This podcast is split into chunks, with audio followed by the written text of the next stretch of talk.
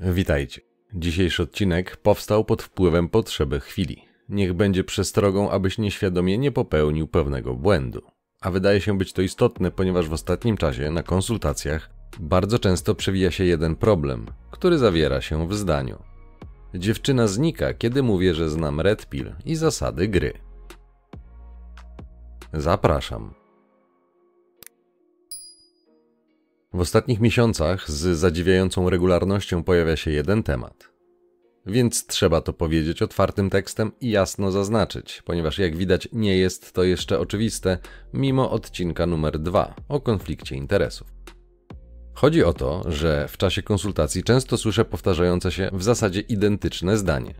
Poznaję dziewczynę, wszystko idzie dobrze do czasu, gdy mówię jej, że znam zasady gry. Wtedy coś się psuje, dziewczyna traci zainteresowanie i urywa kontakt. Panowie, nie popełniajcie tego błędu. Nie mówcie, że znacie zasady gry. Demonstrujcie je, grajcie według nich, ale nie chwalcie się nimi. A już szczególnie na początkowym etapie znajomości. Powód jest bardzo prosty.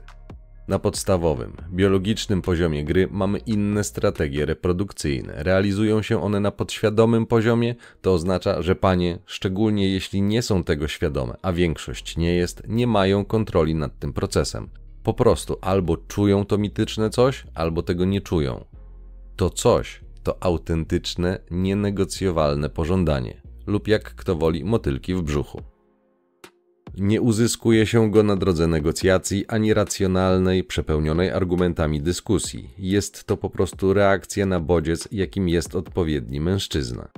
Ze względu na podstawową potrzebę bezpieczeństwa, panie szukają albo tych przysłowiowych samców alfa, albo samców beta, którzy będą skłonni długoterminowo dostarczać zasoby bez zbędnych pytań i wymagań.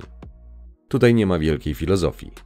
Jeżeli na skutek działania hipergami wpadniesz w oko danej pani, a ona będzie odczuwała to podniecenie i pożądanie, to ze względu na wyczuwanie tzw. Tak silnych genów będzie pozwalała ci na bardzo dużo i będzie z tego faktu bardzo zadowolona.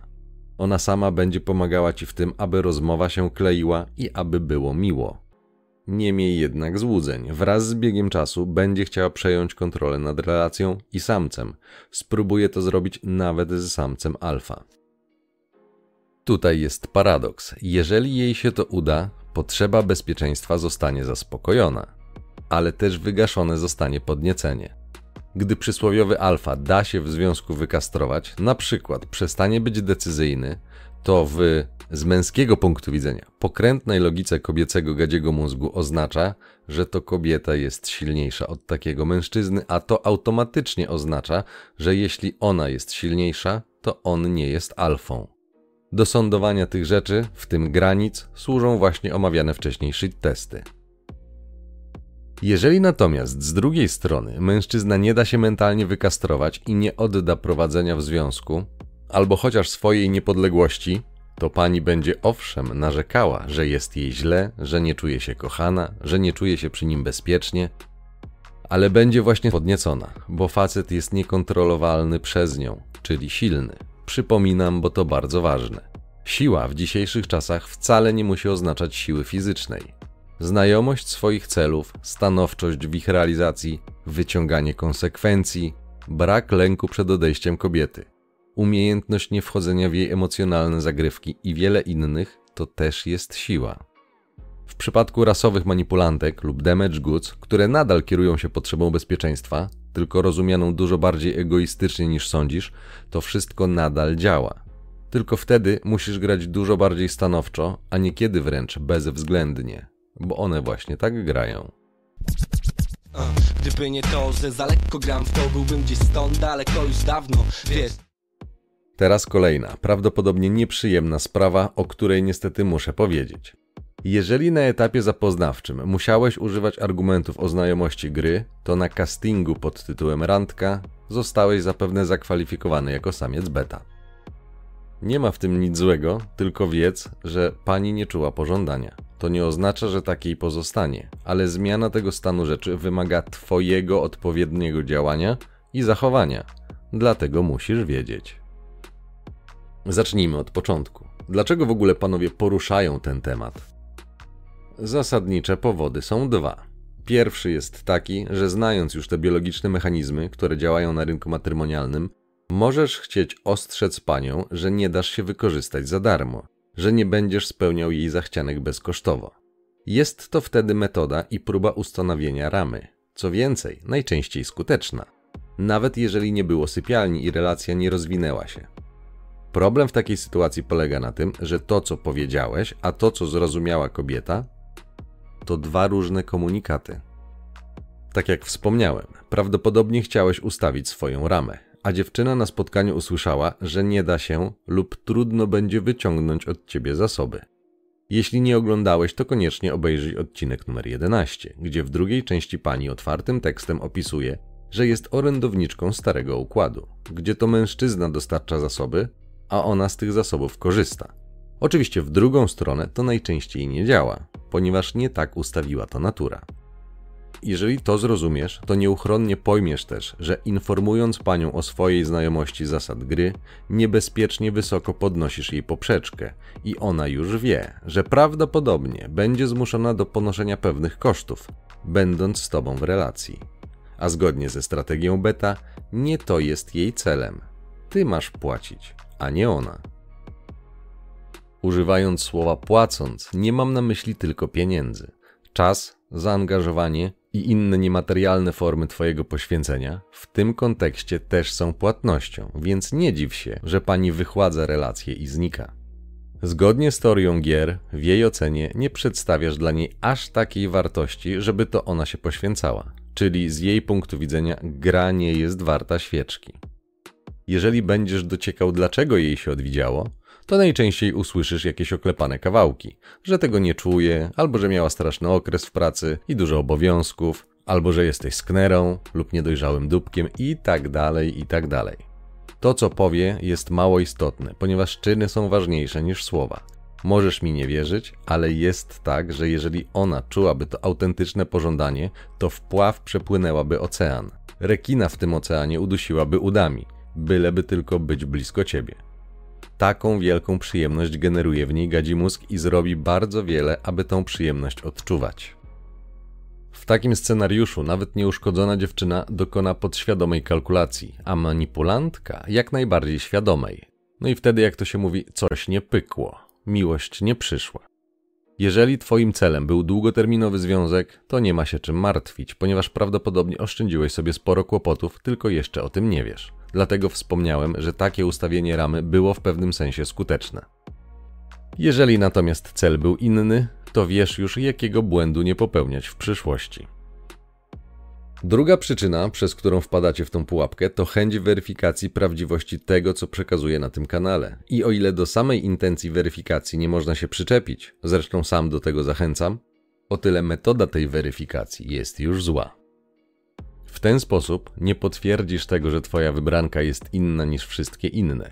Nie tędy droga, a już na pewno bez doświadczenia nie dowiesz się tego w okresie demo, jeśli masz do czynienia z wyrachowaną, zbliżającą się do ściany jednostką.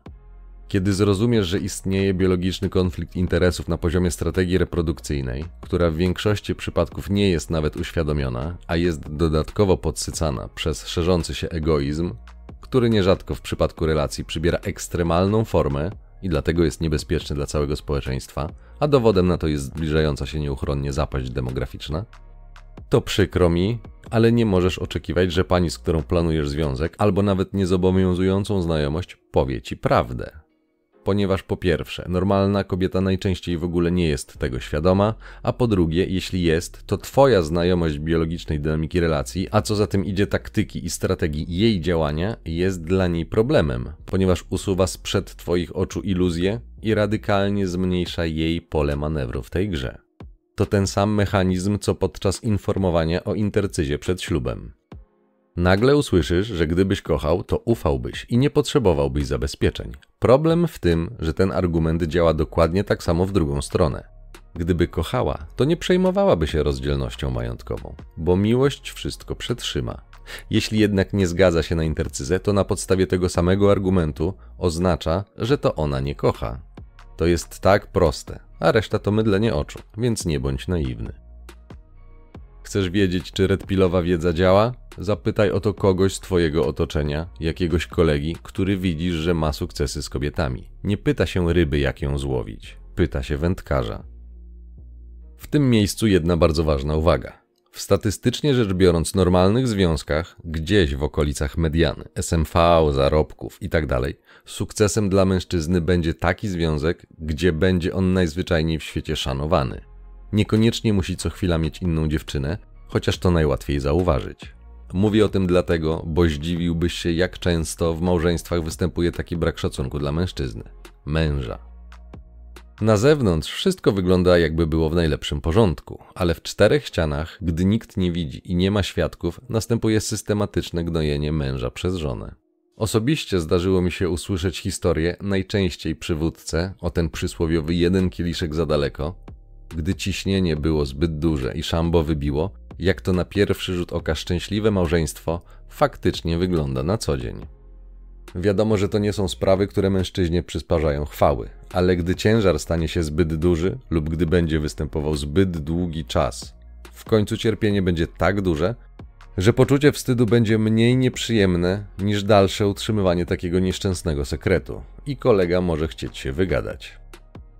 Osoba, którą po prostu znasz, a nie jest twoim wieloletnim przyjacielem, lub przynajmniej nie ma powodów, aby ci zaufać, nie będzie przecież zwierzała ci się, że od wielu miesięcy żonę boli głowa, że dzień w dzień ma precyzyjnie wbijane szpilki, permanentne przypierdółki i że w zasadzie już trzy razy był bliski wykrzyczenia, że chce rozwodu, ale nie stać go na wynajmowanie mieszkania, utrzymywanie siebie, alimenty na dwójkę dzieci i boi się tego, co powiedzą ludzie, bo nikt nie wie, jak naprawdę wygląda jego małżeństwo.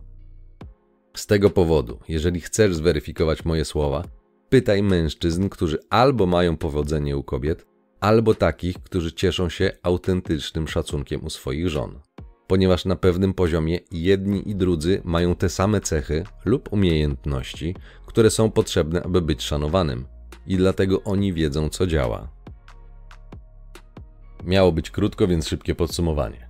Zgodnie z tym, co mówiły panie, nie zdradzaj swojej wiedzy. Never let them know your next move. Don't you know bad boys move in silence and violence take it from your highness. Aha. Nie mów, że rozumiesz, z czego wynikają takie, a nie inne zachowania, szczególnie jeśli zauważysz, że Twoja kandydatura do relacji rozpatrywana jest z perspektywy beta. Po pierwsze, wystraszysz taką kobietę, bo ona doskonale wie, że ciężej będzie Tobą sterować, co jest dla niej z ewolucyjnego punktu widzenia ryzykiem, a tym bardziej jeśli jej zamiary od początku nie są Tobie życzliwe bo trafiłeś na do bólu egoistyczną manipulantkę. Po drugie, dlatego, że wśród kobiet świadomość tego, czym jest w istocie Red Pill, jest póki co niewielka, a duża część informacji jest wręcz fałszywa. W ginocentrycznym mainstreamie i lewoskrętnej części społeczeństwa usłyszysz zazwyczaj kłamstwa lub oczernianie mężczyzn, którzy mówią, że jest coś bardzo nie tak w obecnym narodzie, to też wiele kobiet reprezentuje nie tyle niechętną, co wprost wrogą postawę wobec mężczyzn, którzy już nie czują się w obowiązku spełniać tradycyjnych męskich ról, podczas gdy kobiety nie chcą spełniać tradycyjnych kobiecych ról. Pamiętaj, równouprawnienie jest dobre, kiedy niesie benefity, ale gdy przestaje służyć określonym grupom, niosąc im de facto przywileje, wtedy już dobre nie jest. Jeśli już koniecznie chcesz zweryfikować tą wiedzę u pań, to zadbaj, aby nie była to dziewczyna, która jest tobą zainteresowana lub która zrobiła z ciebie orbitera, ponieważ twoja świadomość nie jest w jej interesie. Zapytaj może jakąś przyjaciółkę, może siostrę. Tylko pamiętaj, że jeśli potwierdzenie groziłoby jej interesom, czyli na przykład mogłoby wyjść na jaw, że jakieś jej działania zostałyby przedstawione, jak to się mówi, w sprzeczności z zasadami współżycia społecznego, to co oczywiste, włączy się solidarność jejników i usłyszysz, że to bzdury i ktoś cię skrzywdził. Dopiero kiedy indywidualny interes kobiety będzie potencjalnie zagrożony przez inną kobietę, wtedy solidarność pań przestaje obowiązywać w czasie planka.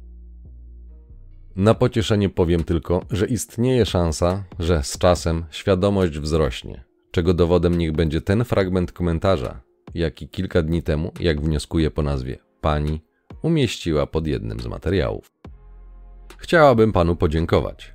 Jeszcze parę dni temu Red Pill kojarzyłam z podsycaną czystą nienawiścią do kobiet pseudofilozofią ukutą przez zgorzkniałych mężczyzn, która miała założenie udowodnić, że kobieta równa się szmata. Na tą w cudzysłowie nienawiść odpowiadałam niechęcią i naburmuszoną miną. Dzięki pańskim podcastom zobaczyłam, że stoi za tym logika, a nie emocje. Nie ma co się obrażać, takie są zasady gry.